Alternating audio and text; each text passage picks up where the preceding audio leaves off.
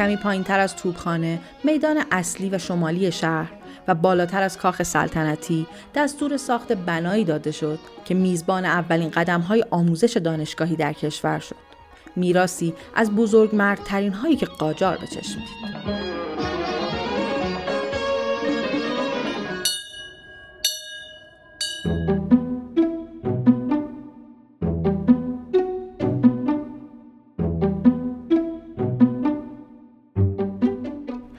عباس میرزا ولیعهد فتلی شاه قاجار نیابت سلطنت پدرش در خطه آذربایجان رو بر داشت.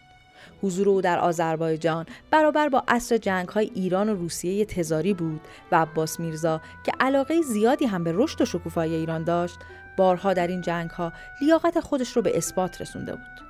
اما با این حال هر چقدر با تمام توان در جلوی روزها ایستادگی کرده بود نتیجه کار شکست های سنگین و در انتها قراردادهایی چون گلستان و ترکمنچای بود و عباس میرزای ولیعهد در پی کشف علت این ضعف در مقابل دشمن دیرینه خود. دلیل عمده شکست های ایران از روسیه مواردی چون اسلحه گرم و مدرن در مقابل نیروی بازو و سوار نظام های روسی در مقابل سربازهای پیاده ایرانی و به طور کل تعلیم و تربیت نظامی روسها در مقابل ما بود. به همین علت عباس میرزا تصمیم می‌گیره برای فراگیری علم جدید چند دانشجو به خارج از ایران اعزام کنه.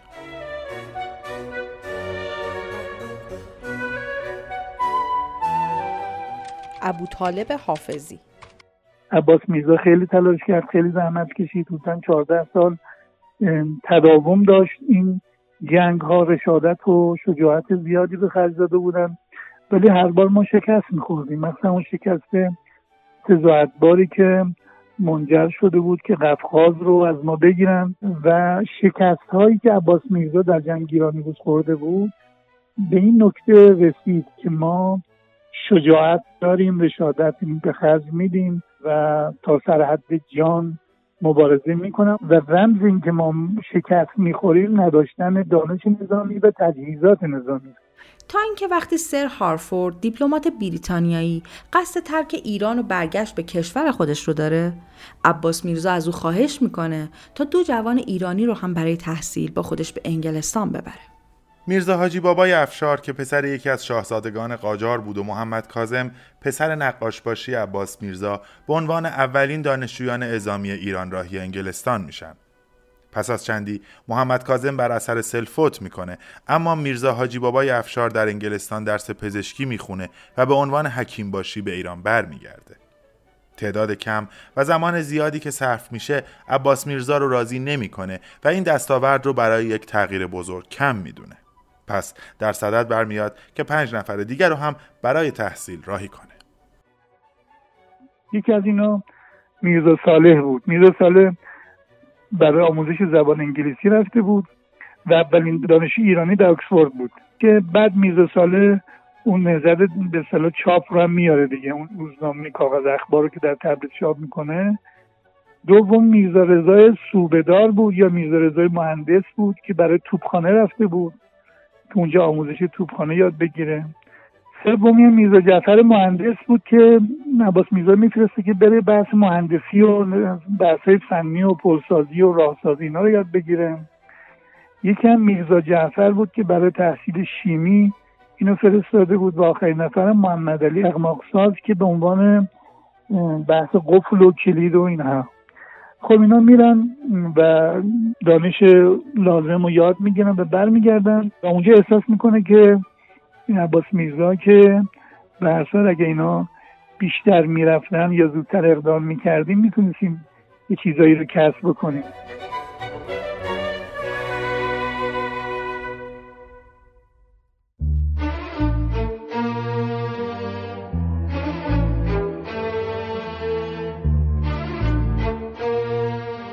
در آن زمان تدریس در ایران شکل مکتب خونه ای داشت و بیشتر محدود به آموختن شرعیات دینی و مذهبی بود. اما به نقل از سفیر روسیه اون زمان در دربار فتلی شاه عباس میرزا برای یادگیری دانش و فن غربی در صدد تأسیس تعلیم خانه هم برمیاد. اما متاسفانه عمر او کفاف نمیده و فرزند محبوب فتلی شاه پیش از پدرش در سن 44 سالگی فوت می‌کنه. شاه قاجار هم به خاطر علاقه‌ای که به او داشته پسر عباس میرزا یعنی محمد میرزا رو به جای دیگر فرزندان زکورش به عنوان ولیعهد انتخاب می‌کنه. چند سال بعد از پادشاهی محمد شاه یعنی زمانی که ناصرالدین شاه به عنوان ولیعهد به همراه میرزا تقیخان فراهانی که بعدها لقب امیر کبیر رو می‌گیره در تبریز بودند میرزا تقیخان به عنوان نماینده کشور ایران چندین مرتبه برای حل و فصل مشکلات ایران و روسیه به این کشور اعزام میشه اینجا فرصتی شد برای امیر کبیر که ذهن خیلی خلیقی داشت ذهن کاوشگری داشت. میان تمام کارخونه های اصل سازی کارخونه توپریزی کاغذسازی دانشگاه مسکو دانشگاه نظامی مسکو بیمارستان ها مکان فرهنگی همه رو بازدید می‌کنن. و اونجا احساس می‌کنه که خیلی ما عقبیم. و اونجا احساس می‌کنه چرا ما در جبهه نبرد با روسا همواره ما شکست می‌کنیم توپ کجا؟ مثلا شمشیر کجا؟ و سربازای ما باید تاکتیک استراتژی لازم جنگ رو داشته باشن. تکنیک های لازم رو کسب بکنن و اینا نیاز به دانش.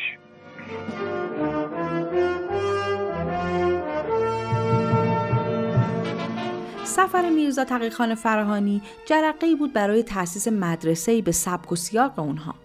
همیشه تاریخ. از عباس میرزا و محمد تقیخان به عنوان صاحبان ایده تأسیس آکادمی در ایران یاد می‌کنن.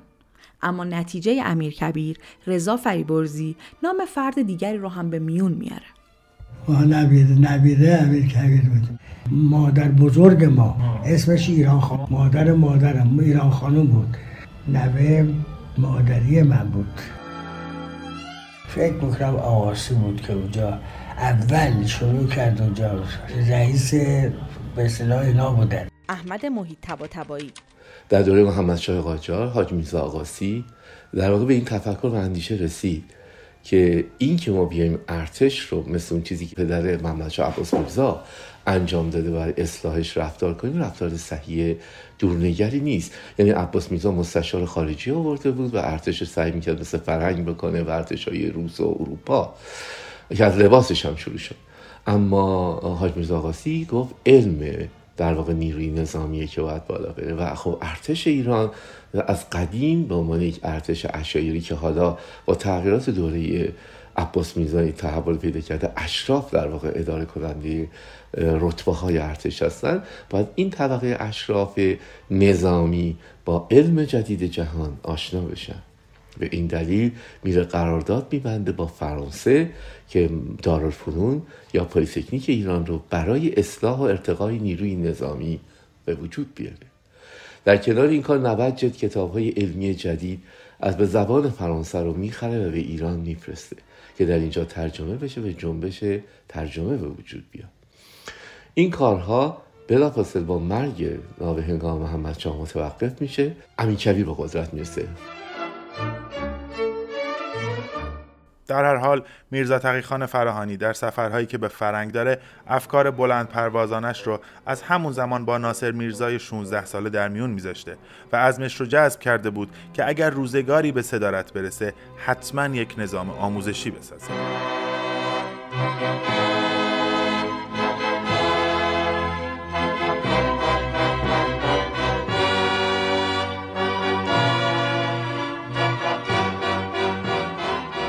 بعد از به سلطنت رسیدن ناصرالدین شاه زمان به عمل درآوردن آرزوهای امیر کبیر صدر اعظم اون هم فرا رسیده ابو طالب حافظی. برخلاف عباس میرزا که دانشجو ارسال می‌کرد گفت نه به اینکه دانشجو ارسال بکنیم استاد بیاریم. خب لذا مکان رو نیاز داشتن کجا باشه؟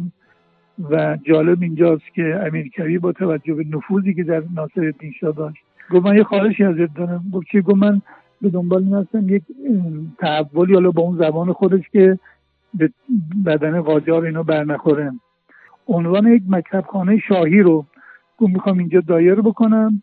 برخی از نیازهای کشور رو در این مکتب خانه می‌خوام ادا بکنم. در ابتدا این پیشنهاد از طرف ناصر شاه چندان مورد استقبال قرار نگرفت. او از مخالفان و صاحبان عقاید خشک و مرتجع می ترسید و عقیده داشت هنوز بهترین راه اعزام محصل به اروپاست. اما امیر کبیر تونست با استدلال اینکه دولت ایران می‌تونه با همون بودجه به جای تعداد محدودی دانشجو معلم وارد کشور بکنه و تعداد بیشتری را آموزش بده شاه رو با خود همراه کرد در هفتم آذر ماه 1230 شمسی در روزنامه وقایع اتفاقی اینطور نوشته شده که در سال 1266 هجری قمری برابر با 1229 شمسی امیر کبیر تصمیم گرفت که برای تعلیم و تعلم علوم صنایع در تهران مدرسه ای بنا کند و چون بنا بود که هر فنی در آن تعلیم شود قرار شد که نام آن را دارالفنون بگذارد.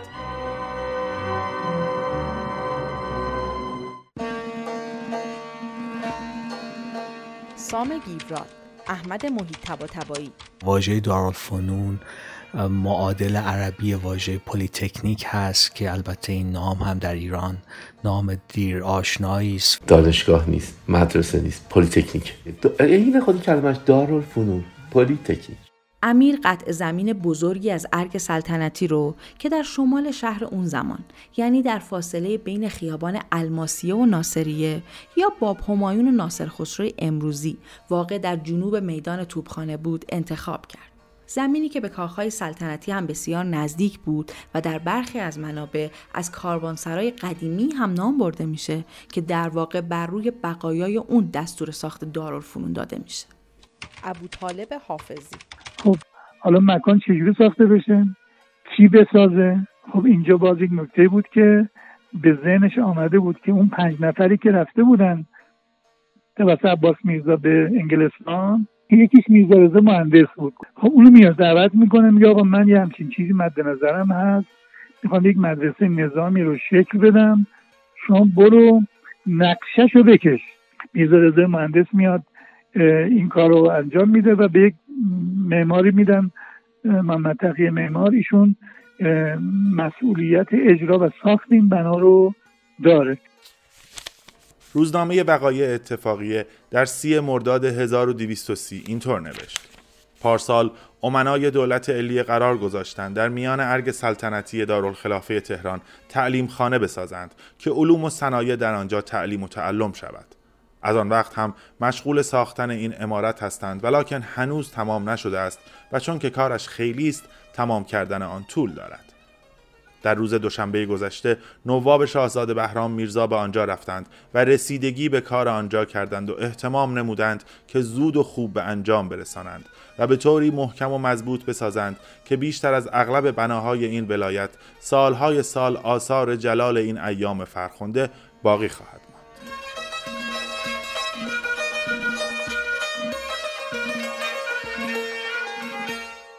اما طرح این بنا که ساختش یک سال به طول انجامید به چه شکلی بود؟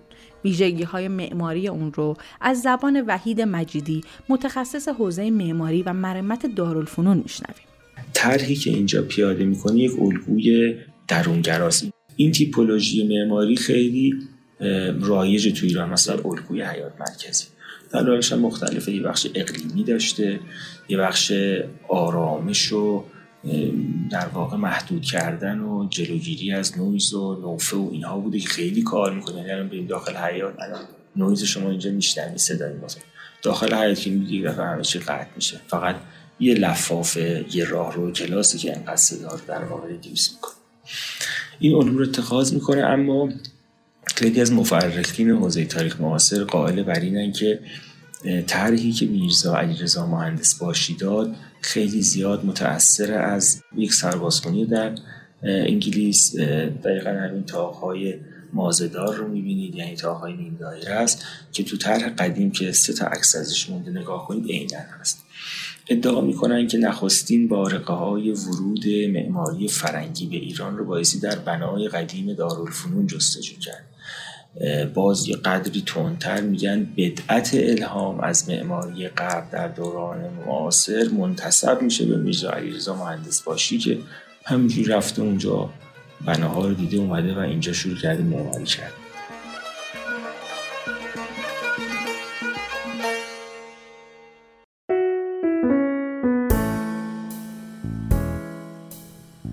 از اون لحظه ای که کسی خطی بر روی دیوار قاری کشید از اون لحظه ای که کسی بداهه اتفاقی رو برای گروهی در دل شب روایت کرد تا امروز که با ماشین چاپ اندیشه ها و آرزوها با واقعیت و تخیل در هم میآمیزن و تکثیر میشن هنوز شوق به آموختن و خوندن داریم.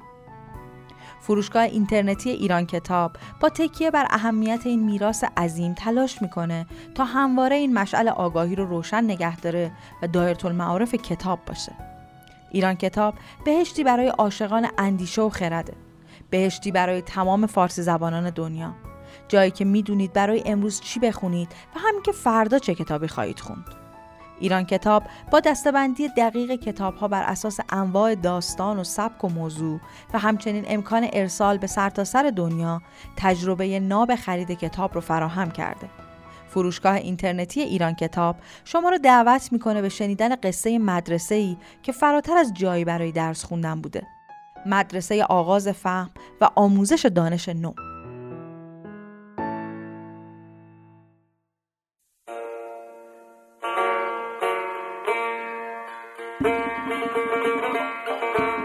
امیر کبیر که نیت اصلی اون ساخت یک تعلیم خانه در راستای پیشرفت در امور نظامی بود مقطعی رو برای آموزش دیدن در دارالفنون انتخاب می‌کنه که دانش آموزان پیش از ورود به آنجا تحصیلات مقدماتی رو گذرونده باشند مقطعی شبیه به کالج های اروپایی. همچنین برای این پلیتکنیک هفت رشته درسی رو هم در نظر می‌گیره. ابو طالب حافظی. از این هفت رشته سه رشته‌ش نظامی بود یکی سوار نظام دومی رشته پیاده نظام سومی رشته توپخانه. چون احساس کرده بود ما کشور جنگی هستیم از یه طرف با روسا از یه طرف با دولت عثمانی از یه طرف در جبهه هرات با افغانها و غیره. بنابراین ما باید دانش نظامی روز رو داشته باشیم. بعد احساس کرده بود کشور ما بلا سلامت خیلی در خطره. بیماری وبا آبله تاون سل. بنابراین دو رشته یک رشته تب دو رشته داروسازی رو هم آورد. یعنی مد نظرش بوده. یک رشته هم رشته مهندسی بوده گفت ما برای اینکه جاده باید بزنیم پل باید بزنیم امکانات فراهم بکنیم. یه رشته هم رشته معدن بوده. چون میگم ما روی گنج معادن خوابیدیم ولی فقیریم.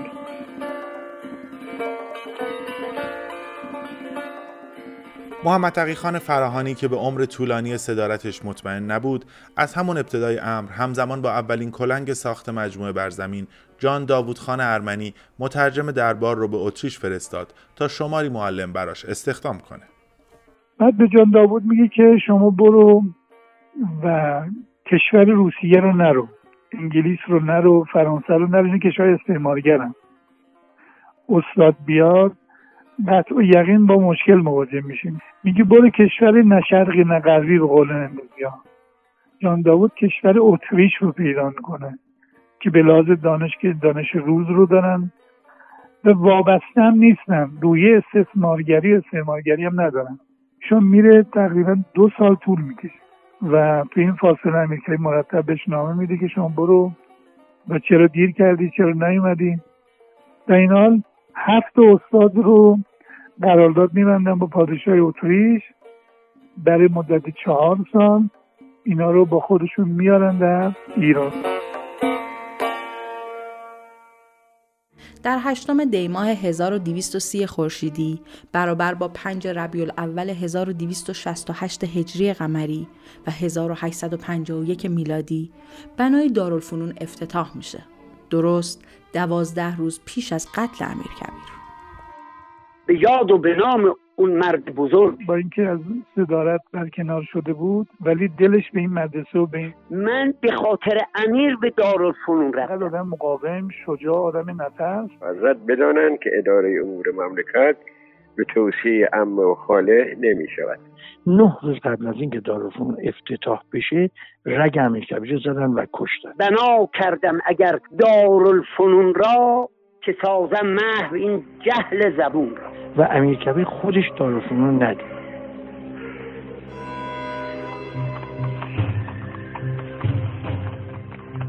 روزنامه وقایع اتفاقیه شماره 48 پنجشنبه 9 ربیع الاول 1268 برابر با 12 دی ماه 1230 در روز یک شنبه که علا حضرت همایونی عظیمت شکار فرمودند جناب جلال معاب مقرب الخاقان میرزا محمد علی خان وزیر دول خارجه این اطفال را به حضور همایون برد.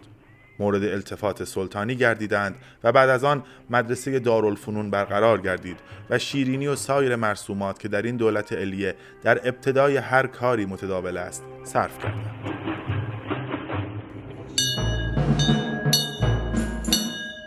ساعت درس از ابتدای تأسیس تا سال 1277 قمری برابر با 1239 شمسی یک سره بود. از اول صبح بعد از طلوع آفتاب تا سه ساعت قبل از غروب. نهار دانش آموزان مجانی بود و از طرف دولت در تالار نهارخوری دارالفنون داده می‌شد. تهیه لباس دانش آموزان بر عهده دولت بود و ناصرالدین شاه هر دو ماه یک بار به دارالفنون سرکشی می کرد و استادان در حضور شاه از دانش آموزان درس های مربوطه را سوال می کردند. حتی گزارش تدریس کلاس ها و صورت قایبین همه روزه به دربار فرستاده می شد. دارالفنون تا سال 1239 شمسی در تمام طول سال دایر بود. به جز جمعه ها و دوشنبه ها ماه رمضان و روزهای عزاداری و اعیاد ملی و مذهبی. از این سال به بعد به علت گرمای هوا در تابستان به جای دوشنبه ها چهل روز فصل گرما تعطیل بود. تا زمانی که مردم به خوندن روزنامه عادت نکرده بودند فراش مدرسه به تک تک منازل سر می‌زد و شروع سال تحصیلی جدید رو به اونا اعلام می‌کرد. شاگردانی هم که بدون عذر موجه غیبت می‌کردند توسط فراش به زور به مدرسه برده و با چوب و فلک تنبیه می‌شدند دارالفنون که در ابتدا با بودجه 7750 تومن آغاز به کار کرده بود موجب تغییرات زیادی در روند رشد ایرانی شد که در مسیر مدرن شدن اولین قدمهاش رو برداشته بود. داستان این تغییرات رو از زبان احمد محیط تباتبایی، سام گیورات، ابو طالب حافظی و حمید رضا رمضانی میشنویم. میشه گفت یکی از مکانهایی که میشه اولین های ایران بوده مدرسه دارالفنونه اولین پمپ اتریشیه که به صورت مکانیکی بوده اولین سالن ورزشی آکادمیک ورزشی بوده که به نام ورزنده اولین معلم و آکادمیک ورزشی هست الان هنوز هست و پاورجاست اولین کلاس موسیقی اولین کلاس تئاتر شده اکادمیک اینجا برگزار شده. مدیر مدرسه که اعتزاد السلطنه عموی ناصر الدین شاه بود دستور داده بود که کتابی بنویسن که این کتاب نوشته شده بود و سال بعدش چاپخانه در دارالفنون ایجاد میشه و این کتابات چاپ میشه و در اختیار دانشجوها قرار می‌گیره می‌دونیم که اولین خط تلگراف خطی که بین لالزار تا دارالفنون راه اندازی میشه. اولین نمایشگاه نقاشی که در دارالفنون ایجاد شده بود توسط شخصی بود به نام اسماعیل خان جلایر که نقاش برجسته دور قاجار بود. حتی موزه اولین موزه کشور تو طبقه دوم دارالفنون یه اتاق آثار قدیمی رو آورده بودن گشته بودن که مجموع اون آثار بعدا به امارت مسعودیه میره و موزه ملی ایران میشه. یا آقای به نام ملیون که مدرس داروسازی در همین دارالفنون بود میاد و در لالزار اولین داروخونه رو اندازی می‌کنه. یک موزیکدانی به نام آلفرد ژان باتیست لومر به استخدام ایران در میاد و ایشون میاد در داروفنون مستقر میشه. در سال اول ورودش چهار با موسیقی رو تعلیم میده. لومر اولین سرود ملی و نخستین سلام رسمی رو به نام مارش سلطانی که بدون کلام بود در دوره ناصرالدین شاه آماده می‌کنه.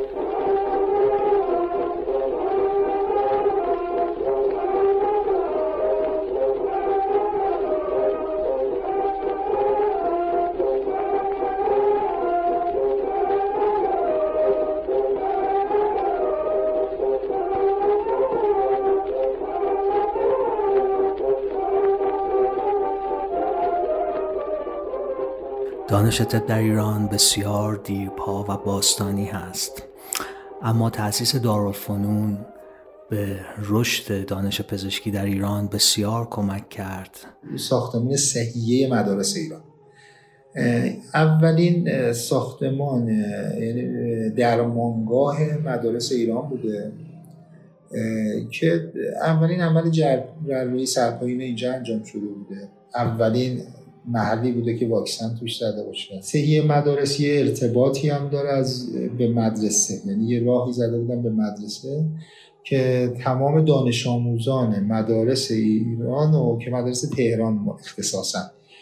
بحث درمانشون و بررسیشون رو تو این صحیح مدارس انجام نکته خیلی جالبی بود که عمل تشریح. خب اونجا به صلاح علما فتوا بودن که حرامه که یک مثلا جسم یک فرد مسلمان شما بشکافی و عمل بکنه عمل تشریح رو انجام بدیم ایشون خب به خاطر اینکه این اتفاق بیفته یک فرد مسیحی فوت کرده بود مسیحی که در ایران بود.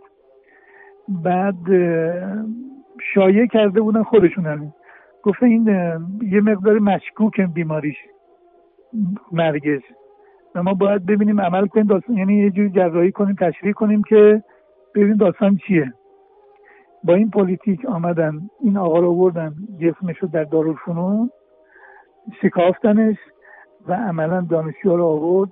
گفت اینه اینه اینه اینه. و بعدا گفتم نه مشکوک بود و چیز خاصی نبود. دوختنش رو تحویل صاحب اون خانواده دارند و به دفع کردن. یعنی اینقدر و این عمل به وقف جسد غیر از مسلمان ها تقریبا در تهران کمی باب شده بود. مثلا ما اون موقع در دارالفنون یک معلمی داشتیم معلم زبان بود فرانسوی هم بوده. داستان وقتی شنیده بود آقا من جسمم رو پیشا پیش میفروشم. مبلغش رو گرفت پیشا پیش پولش اومد کتاب خرید وقت کتابخانه دارالفنون.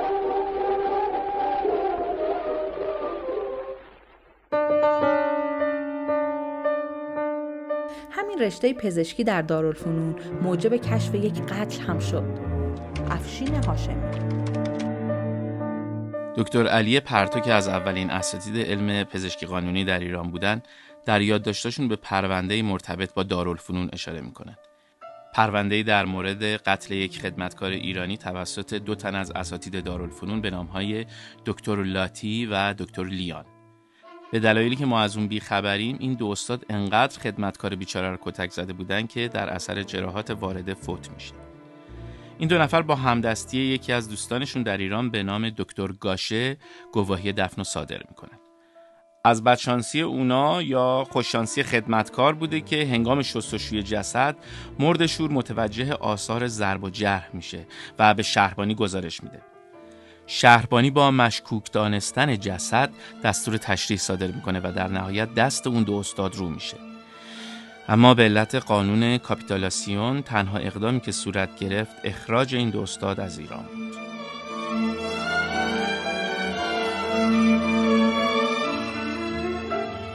و خاطره ناصر شاه از تماشای حرکت اولین بالون در روز شنبه 8 ربیع الاول 1294 که در دارالفنون به پرواز در میاد. پنج ساعت به غروب مانده از کرباس جلوی جلوخان مدرسه دارالفنون دو بالون بزرگ به هوا رفت. اول بالون بزرگ سرخ رنگی هوا کردند. یک نفر نشسته هوا رفت. زیاد نرفت و به زودی افتاد به باغ و خانه اعتزاد و دوله ما با پیشخدمت ها در بالای شمس الاماره بودیم.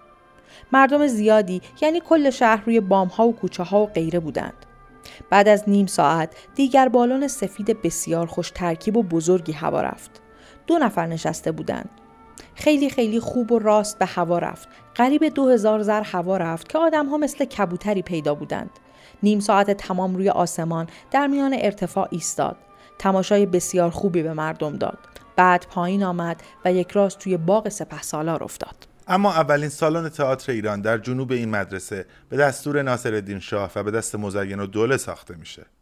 ماجرای اون رو از زبان نیایش پورحسن تئاتر پژوه میشنویم. خب نمایشنامه نویسی به وجود میاد. ترجمه متون نمایشی که تقریبا به وجود اومده. میرزا علی اکبر خان مزین و دوله نقاش باشی هم که از فرانسه اومده. موسیو لومر هم که در ایران داره موزیک نظامی درس میده. خب همه اینها در کنار هم قرار می‌گیره. برای اینکه اینها بیان یک سالن موزیک اروپایی رو بنا کنن. کجا؟ بهترین جایی که می‌تونستن این کار انجام بدن دارالفنونه. چرا دارالفنون؟ چون هم یک محیط نظامیه هم یک محیط در واقع درباری اشرافیه و همین که نسبتا خصوصیه. و آمار و ارقامش به اون صورت بیرون در پیدا نمی‌کنه. به خاطر همین اونها یه در صددن یه بنایی ایجاد کنن. باجه بلیت فروشی داشتن یعنی دفتر رزرو جا داشت. پوستر چاپ می‌کردن بلیت چاپ می‌کردن. به صندلی ها هرچی بالاتر می‌رفته نتیجه مبلغش هم بالاتر می‌رفته. و نکته خیلی باز جالبتر از درآمد بلیت فروشی اینا اختلاف هم می‌شده مثل امروز.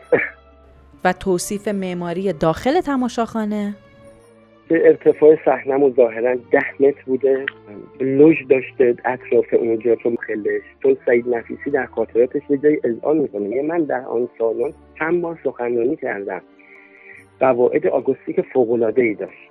یعنی نشون میده اونجا به لحاظ در واقع تماشاخانه‌ای و سالن موسیقی اونها داخلش رو خیلی اروپایی معاب ساختن.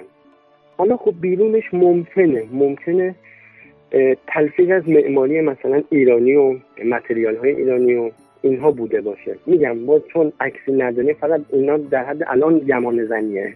ولی ناصر شاه در خاطراتش مثلا جایی میگه 400 نفر نشسته بودن. خب این نشون تماشاخانه نسبتا بزرگی بوده. افتتاحیه تماشاخانه دارالفنون برمیگرده به تاریخ جمادی ثانی 1303 قمری. که در این شب دو تا نمایش می‌ذارن. با این حال و تمام آماتوریش خیلی خوب بوده. ما باید در یک دوره نگاه کنیم که زن اولین بار در نقش زن ظاهر میشه. ما این مسئله رو حتی جالب تو دوران پهلوی دوم باش مشکل داشتیم.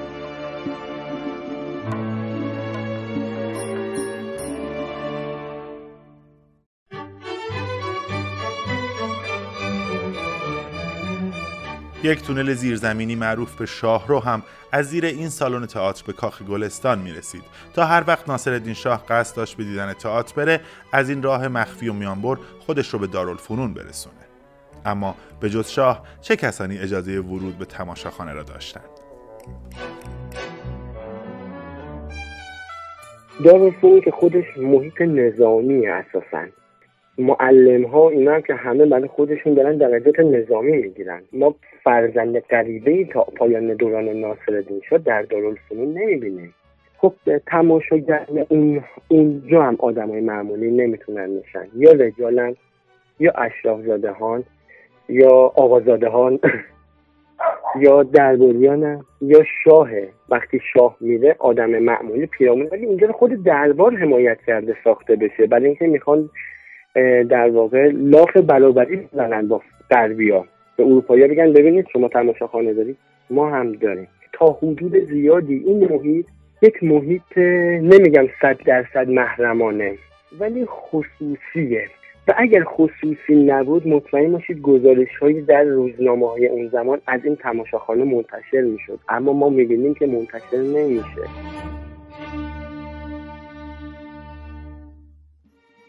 رشد و تحصیل همین فرزندان آشنای دارالفنون کم کم برای ناصرالدین شاه موجب ترس و واهمه از دست دادن حکومتش میشه.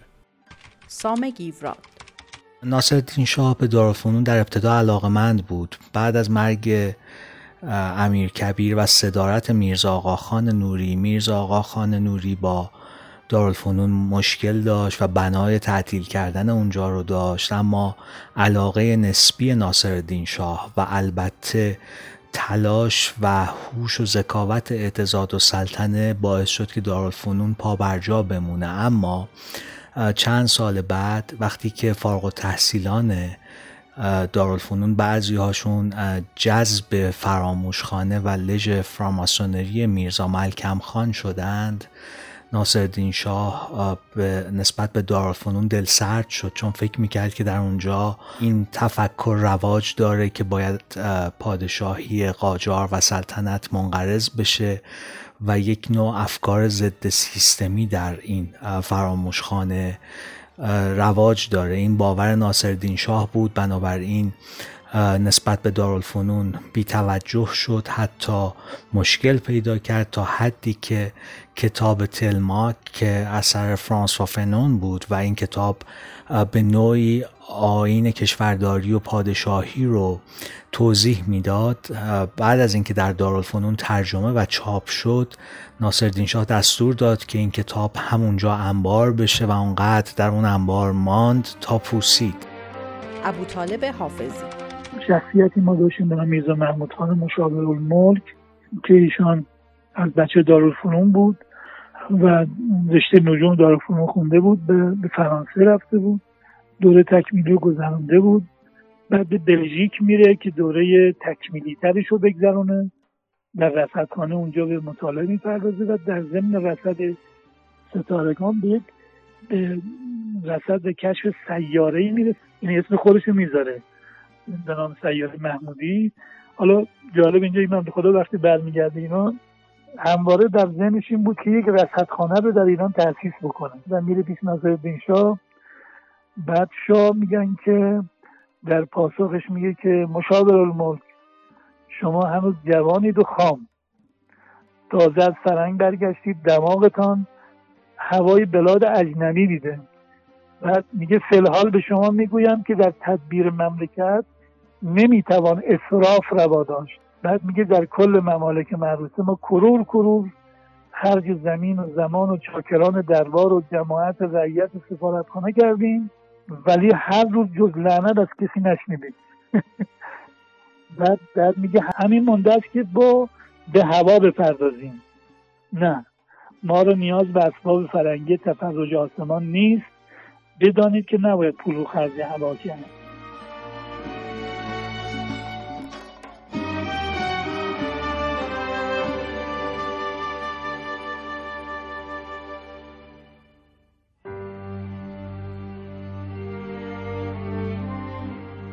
بعد از فوت شاه شهید مزفردین شاه در سفرش به اروپا معلم های جدیدی آورد و دارالفنون که دیگه در سالهای پایانی مورد لطف ناصرالدین شاه نبود دوباره جون تازه‌ای گرفت. همچنین در این دوره با ساخت و شکلگیری مدارس و مراکز دیگه رفته رفته رشته های علمی به بخش های دیگه منتقل شدن از جمله شعبه نظامی اون منحل شد و به مدرسه نظامی انتقال پیدا کرد. اما مهمترین وجه اهمیت دارالفنون در دوره مزفردین شاه حضور پررنگ محصلینش در جریان مشروط طلبی بود.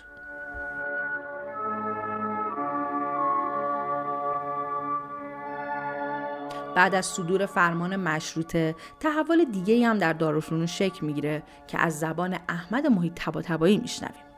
با انقلاب مشروطیت مردم و تمام اخشار حق آموزش پیدا کردن. چیزی که قبلا وجود نداشت.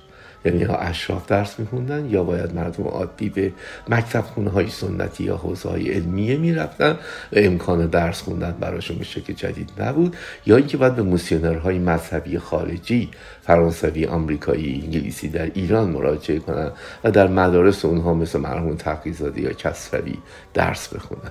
پس بنابراین جایگاه مردم با انقلاب مشروطه شکل می‌گیره.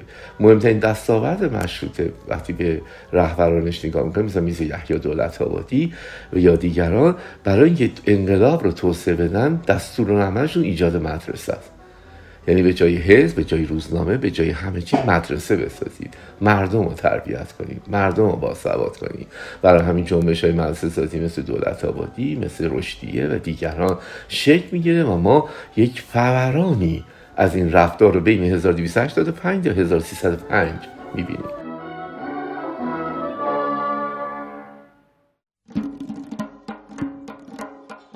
با نزدیک شدن به دوران پهلوی و بالا رفتن سن بنا یعنی بعد از گذشت عمری در حدود 70 سال ساختمان رو به فرسودگی میره. وضعیت اون دوره رو از زبان وحید مجیدی مسئول فنی دارالفنون در حوزه معماری و مرمت میشنویم. تو طرحی که میرزا علیرضا مهندس باشی داد الگویی که معماری کرد فضاها رو دور تا دور قرار داد به این ترتیب کلاس ها تو لایه بیرونیش اومد یک رواق گذاشت. رواق یک فضاییه که شما از یه طرف دیواره در یه طرف هم بازشوه به سمت بیرون عمق این رواق پنج متر بود. تصور کنیم 1268 هجری قمری که بشه 1229 هجری شمسی 170 سال پیش پنج متر عمق دادن تو شیش ماه دوم سال که خیلی نور مصنوعی نداشتیم خیلی فضا تاریخ می‌کردیم خصوصا تو شیش ماه دوم. یکی از ایرادهای اساسیش این بود که کلاسش تاریخ می‌شد. تو زل جنوب غرب قناتی داریم. اصطلاحا میگن قنات مهریز یا گوهرریز جفتش هم منشه این قناتی بوده که اصطلاحا آبشاه هم بهش می‌گفتن. یعنی آب کاخ گلستان اینجا رد می‌شده می‌رفته. این قنات هم باعث می‌شده که همیشه اونجا رطوبت بزنه. بالای این قنات تو بنای میرزا علیرضا مهندس باشی که این کلاس همیشه نم می‌داده رطوبت می‌کرد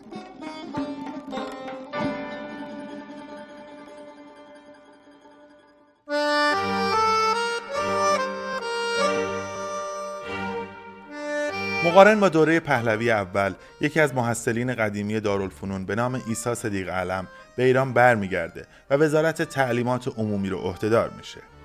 این اولین وزارتخانه در ایرانه که قرار مستقیما به وضعیت آموزش کشور رسیدگی کنه.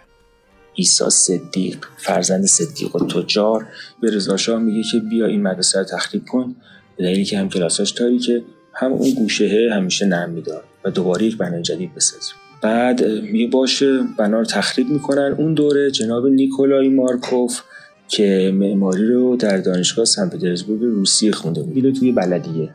همین شهرداری اون طرف استخدام میشه. از همین اوایل دوره پهلوی اول مسئول معماری اکثر بناهای شاخص شهر تهران میشه.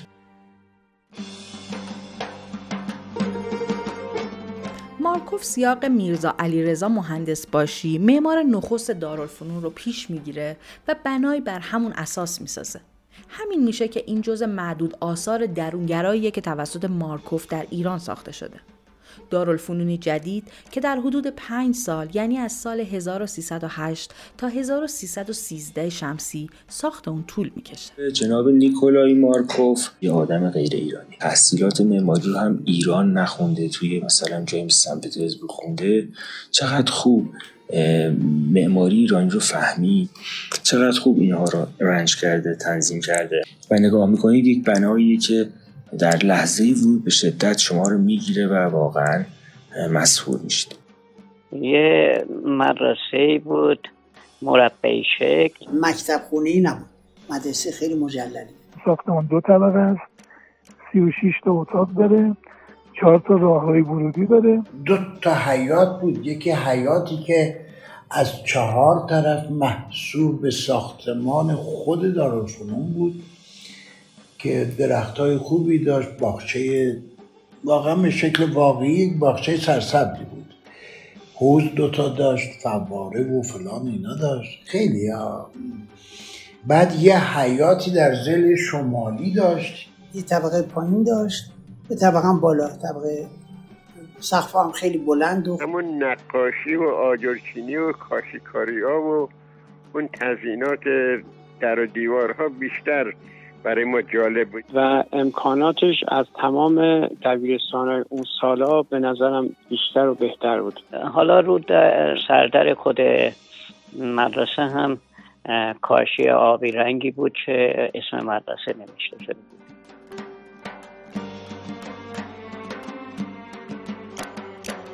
در سال 1313 همزمان با اتمام کار مارکوف دانشگاه تهران هم افتتاح میشه و ما بقیه بخش های دارالفنون مانند علوم طبیعی به اونجا منتقل میشه. از این به بعد دارالفنون به عنوان یک دبیرستان به فعالیتش ادامه میده.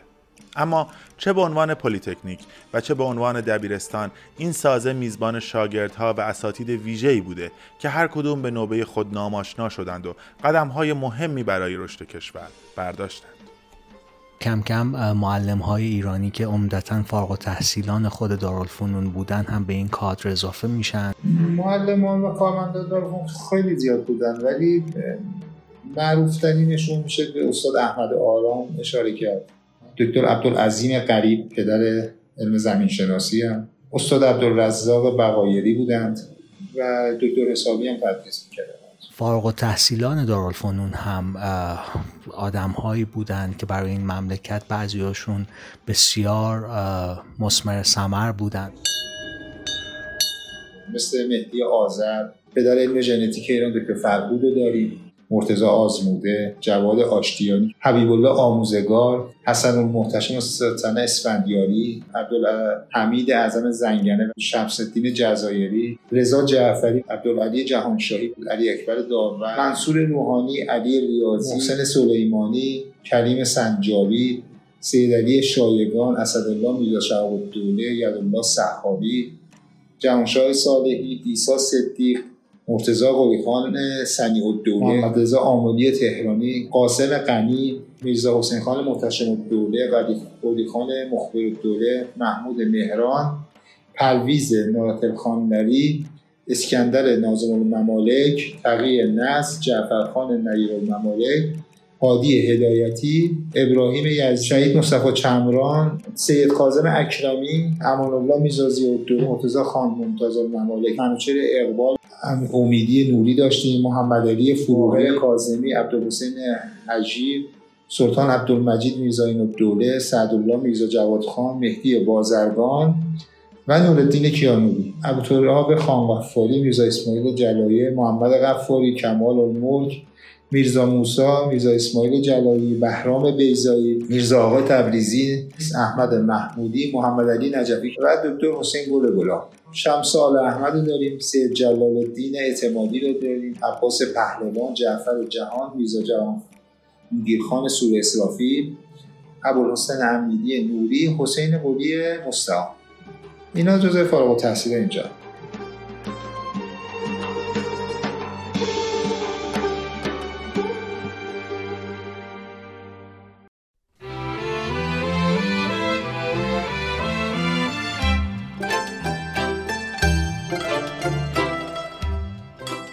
دبیرستان دارالفنون هم به مانند بنای قدیمی اون پر از خاطرات مختلفیه که برخی از اونها رو از زبان چند تن از دانش آموختگان اون میشنویم. یکی از ویژگی های دارالفنون قبل از انقلاب این بود که سال تحصیلی همیشه با به صدا در آمدن زنگی در دارالفنون آغاز می شد و حقیقتا نماد شایسته ای بود. من سال اول ورودم به دارالفنون پرداختم 140 هفت تومن و پنج زار بود. ما زهرا می‌رفتیم از ساعت می اومدیم دیگه. تا ساعت دو بر میگشتیم قدیم دو, دو شیفته بود دارالفنون از این کوب خودش میگه رفتم در دبیرستان دارالفنون ثبت نام کردم. اما نمی‌رفتم چیز. چون عادت داشتم بعد از ظهر مال خودم باشه بشینم خونم مطالعه کنم. کمتر سر کلاس می‌رفتم. این باعث شد که منو از اونجا از دبیرستان دارالفنون اخراج کنن. ما یک معلم داشتیم آقای باتمانقلی. وقتی بچه های سوالاتی می‌کردن جوابش رو نمیدون نمی‌دونست بده. به لحظه ترکی می‌گفت معلم که خدا نیست میرم تحقیق می‌کنم اطلاعات رو می‌گیرم در جلسه بعد به شما عرض می‌کنم. من مبصر کلاس بودم. هر کسی که دانش آموز شیش ادبی بود باید یک قصیده یک غزل یک ربایی از هر شاعر بیاد بخونه. بعد من یک قصیده از قرن چهارم از بر کرده بودم بر آمد نیلگون ابری ز روی نیلگون دریا. چو رأی عاشقان پیدا قصیده خیلی سخت بود چل پنجا بیتم بود. آقا من قصیده رو مثل آب روان میخوندم. یک کلمه یک کلمه از این قصیده رو یادم میره. یک کلمه فقط. این کلمه رو کف دستم نوشتم بعد گفت مبصر بیا. آمدم دستم و پنجه ها دادم توی هم دیگه روبروی صورتم از پایین نگه داشتم که این یک کلمه رو ببینم اینم قدم می‌زد اون بالای اتاق. بعد من وقتی که تموم شد گفت به به به به همینطور. یک کف برای این مبصر بزنیم یک کف زدن گفت مبصر بره سر حوز دستشو بشوره و بیاد بنشین. آقای مسئول ورزشکار بود خودش هم بسیار معلم ورزش با دیسیپلین بود و در خیابون لالزار دو تا کروات فروشی داشت. شب عید که می‌شد یه تومن بود ما کروات. می‌زد دست دانش آموزا می‌گفت صف ببندین مردم بیان کروات بخرن. ما می‌رفتیم یکی یک کروات می بعد میآورد از شب می‌دادیم دوباره یک تومن می‌داد بهم مرحوم پدرم مقطع دبیرستان رو توی دارالفنون گذرونده بودن. زمانی که دبیرستان البرز تازه بازگشایی شده بوده. از طرف دبیرستان البرز میان به دارالفنون و حالا نمی‌دونم به چه صورت بوده. کلاس بابا اینا رو انتخاب می‌کنن و میگن که این کلاس همگی باید برن به البرز و خب بابا اینا خوشحال نمیشن و علاقه من به دارالفنون بودن و و پدر بزرگم میگن که بریم از استاد ملک و شعره بهار خواهش کنیم که ایشون یه سفارشی بکنن. خلاصه به منزل استاد ملک و شعره بهار میرن. در بزرگم موضوع رو با ایشون در میون می‌ذاره و ایشون هم میگن که والا من با مدیر دارالفنون آشنایی ندارم. ولی خب حالا شما می‌فهمید من یک نامه می نویسم ولی نمی‌دونم اثری خواهد داشت یا نه. فرداش پدرم این نامه رو می‌برن به دارالفنون ولی میگن که من هیچ امیدی نداشتم و بعد یه مدت دیدم منو صدا کردم و من خیلی ترسیده بودم. گفتن الان دعوام می‌کنن که چرا شما خواستی مثلا پارتی بازی کنی و یا همچین کاری. رئیس دبیرستان نامه رو دید. خیلی به من احترام گذاشت. ناظر دبیرستان خاص دارالفنون گفت هر کدوم از کلاس ها رو ایشون انتخاب کرد همون کلاس رو براشون در نظر بگیریم یکی از اونا رو انتخاب کرده بود. اونجا مشهور مشهور تحصیل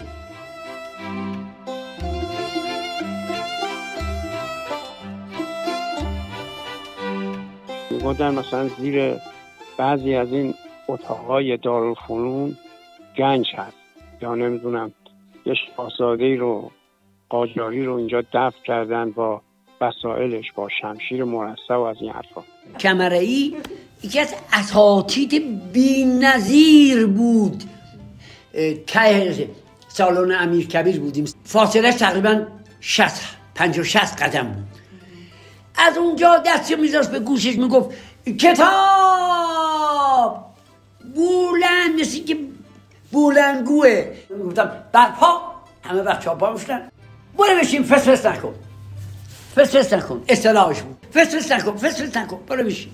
یه آقای اونجا دم در میذاشتن به اسم دولت اسم فامیلیش دولت بود. خیلی آدم یغور و سیبیل خیلی کلوفتی هم داشت. خب یه سبیل خیلی چخماقی بزرگی داشت و خیلی هم ماشاءالله خیلی بردیده بود. بهش می‌گفتن سبیل سبیل. ما هر وقت می‌خواستیم از مدرسه بریم بیرون باید یه پولی به میداریم یه تومن یا نهایت دوتا تک تومن بود. من یک سوالی بود. شد که اگر که خواستوشین درس بدید شما به بچه عدد مطلق درس بدید یا عدد مقید. منم نوشتم عدد مطلق درس بدید تنها غلطم یادم میاد تو ورقم همین بود البته حقیقتش که نه معنی مطلق می‌دونستم چیه نه معنی مقید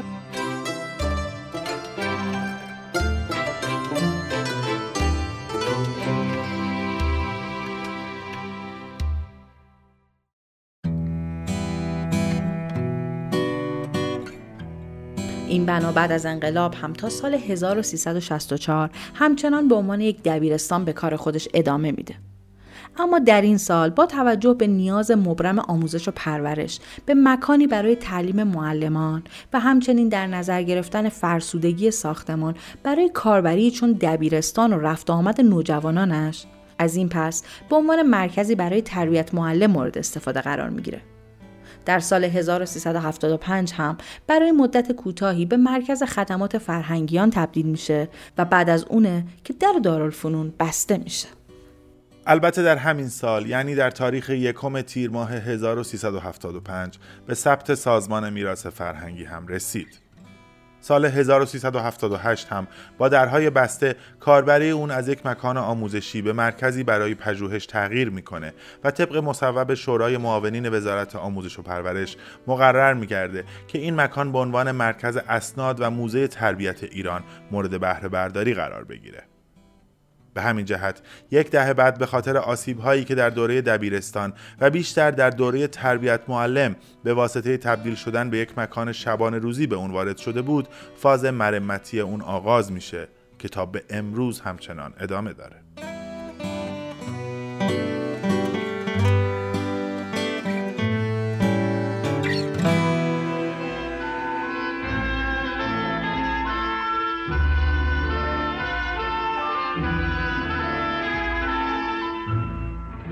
تاثیر میراث دارالفنون در کیفیت زندگی امروز تک تک ما به حدی واضح و پررنگه که امکان نداره بشه مسیر طی شده تاریخمون رو بدون دیدن رد پای دارالفنون بررسی کنیم.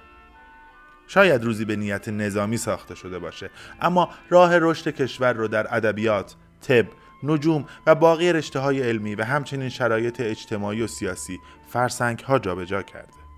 ما تصویری از یک کارت دانش آموزی در سال تحصیلی 1328 1329 خورشیدی دارالفنون داریم که مانیفست و مرامنامه این مدرسه رو در پشتش در چند جمله خلاصه کرده که من اونها رو براتون می‌خونم. راست بگویید راست بشنوید راست بروید.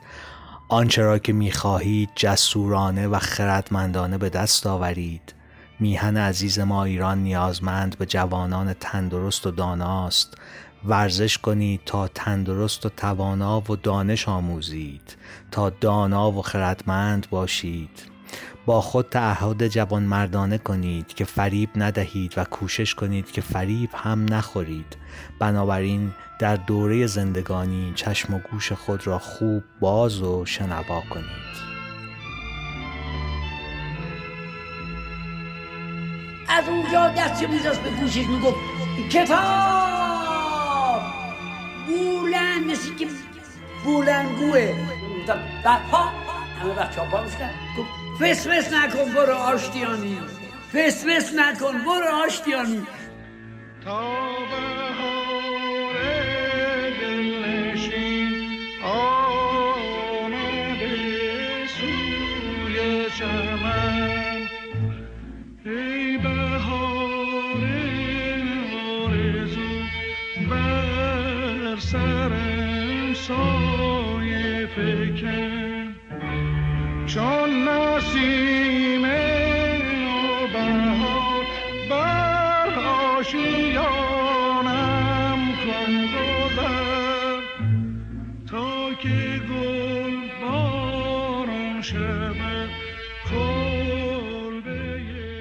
دارالفنون میزبان بزرگمردان بسیاری در این سرزمین بوده که برخی از آنها دیگر امروز در کنار ما نیستند. ناصر تکمیل همایون، عبدالله انوار، دکتر حسن حبیبی و چند تن دیگر از عزیزان. رادیو نیست این افتخار رو داشته که در طی چهار سال گذشته پای صحبت این اساتید نشسته. این شماره تقدیم به تمامی این عزیزان که حضورشان برای این خاک ارزشمند و در این سرزمین اثرگذار بوده. بله بفرمایید نیستی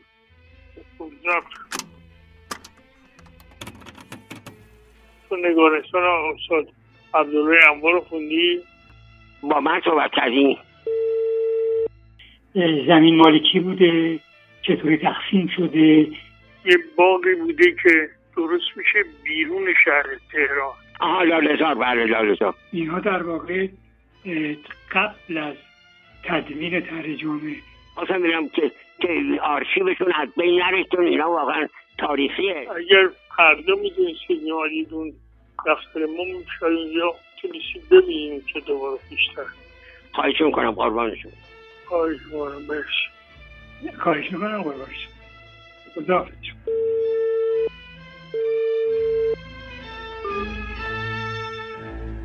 Call back.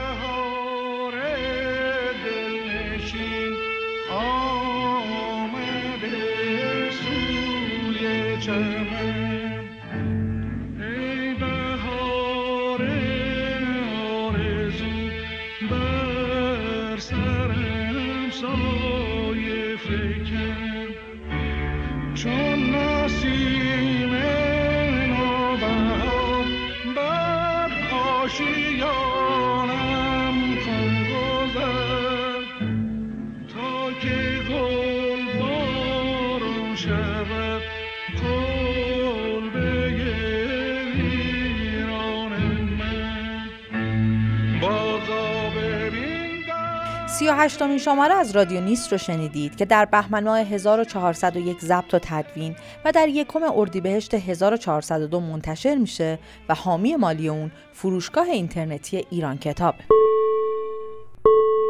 بیشک ساختن اپیزود دارالفنون امکان پذیر نبود بدون لطف و همراهی عزیزانی چون پروفسور داریوش فرهود، پروفسور سید حسن امین، جمال الدین حکیمی، میلاد کیایی، احمد محیط تباتبایی، رضا فریبرزی، پریسا فریبرزی، رضا نیکو، عبدالعظیم زرینکوب، محمد علی فتاحی، منوچهر رحمانی، احمد خدابنده، امیر جبارزاده، مهدی بیانی، مرجان قفقایچی، احمد طیبی، حسین نظریان، ابوطالب حافظی، حمید رضا رمضانی، وحید مجیدی، افشین هاشمی، نیایش پورحسن، سام گیوراد و فرزانه ابراهیم زاده. همچنین تشکر می کنیم از مصطفی فتاحی افشار، افشین خورشید باختری، نیلوفر کرانیزاده، بهروز مرقابی، احسان بیاتفر، حسین محمودی، حسین باسری، مهیار ناصری، ویدا طیبی، علی طیبی و محمد باقر خانلرخانی نماینده دانش آموختگان دارالفنون. منابع استفاده شده در این شماره کتاب میرزا تقیخان امیرکبیر انتشارات دانشگاه تهران. مقاله تماشاخانه دارالفنون نخستین تماشاخانه جدید ایران به روش فرنگستان نوشته نیایش پورحسن. کتاب قبله عالم نوشته عباس امانت. دایره المعارف فارسی به سرپرستی غلام حسین مصاحب. کتاب پژوهشگران معاصر ایران نوشته هوشنگ اتحاد. کتاب اندیشه ترقی و حکومت قانون اصر سپه سالار نوشته فریدون آدمیت. کتاب خاطرات و خطرات نوشته مهدی قلی هدایت مخبر و سلطنه و دایره المعارف بزرگ اسلامی است. ذکر این نکته ضروری است که رادیو نیست یک پادکست مصاحبه محوره که بخش عمدهش رو خاطرات مردمی تشکیل میده که جدا از صحت و سقمش حس مردم این دوره از تاریخ رو نسبت به اون مکان تشریح می‌کنه. و با توجه به مصاحبه و خاطر محور بودن اون رادیونیست نمی‌تونه صحت اطلاعات بیان شده رو صد درصد تایید کنه و مسئولیت اون بر عهده خود اشخاص بوده و رادیونیست نقشی در قبال اون نداره.